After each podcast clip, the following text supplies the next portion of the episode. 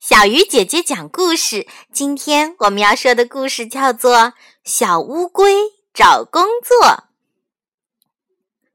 小乌龟想要找一份工作，正巧邮局要招收邮递员，小乌龟就去报名了。小袋鼠也来报名。邮局的鸵鸟主任发给他们一顶帽子，小乌龟戴上帽子挺精神的。第二天一早，小乌龟和小袋鼠分别出发去送信了。小袋鼠蹦啊蹦，送得很快，一天送了一百封信；而小乌龟爬呀爬，送得很慢，一天才送出去一封信。傍晚，他们同时回到邮局，鸵鸟主任很遗憾地对小乌龟说。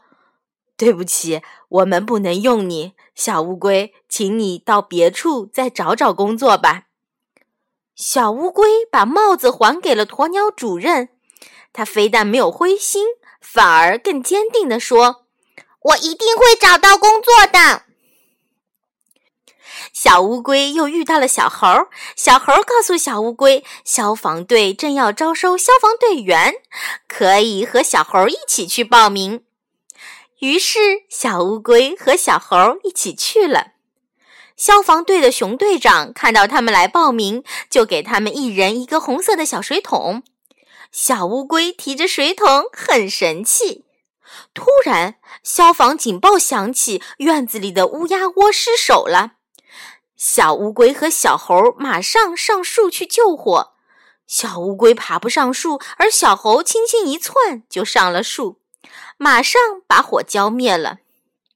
熊队长说：“考核结束，我们只能录用小猴。小乌龟，你再到别处找找工作吧。”小乌龟还是很坚定地说：“我一定会找到工作的。”他把红色的水桶还给了熊队长。从这天起，大家都不知道小乌龟去了哪里。有一天，一个杂技团来城里表演，鸵鸟主任、小袋鼠、熊队长和小猴都去看表演了。开演了，舞台上出现了一头大象。眼尖的小猴突然叫起来：“那不是小乌龟吗？”大家仔细一看，可不是吗？趴在大象下面的正是小乌龟呀！原来，小乌龟找到了工作。做了一名杂技演员，大家都替他感到高兴。表演结束，大家拼命的为他鼓掌，并且使劲的喊道：“小乌龟，好样的！”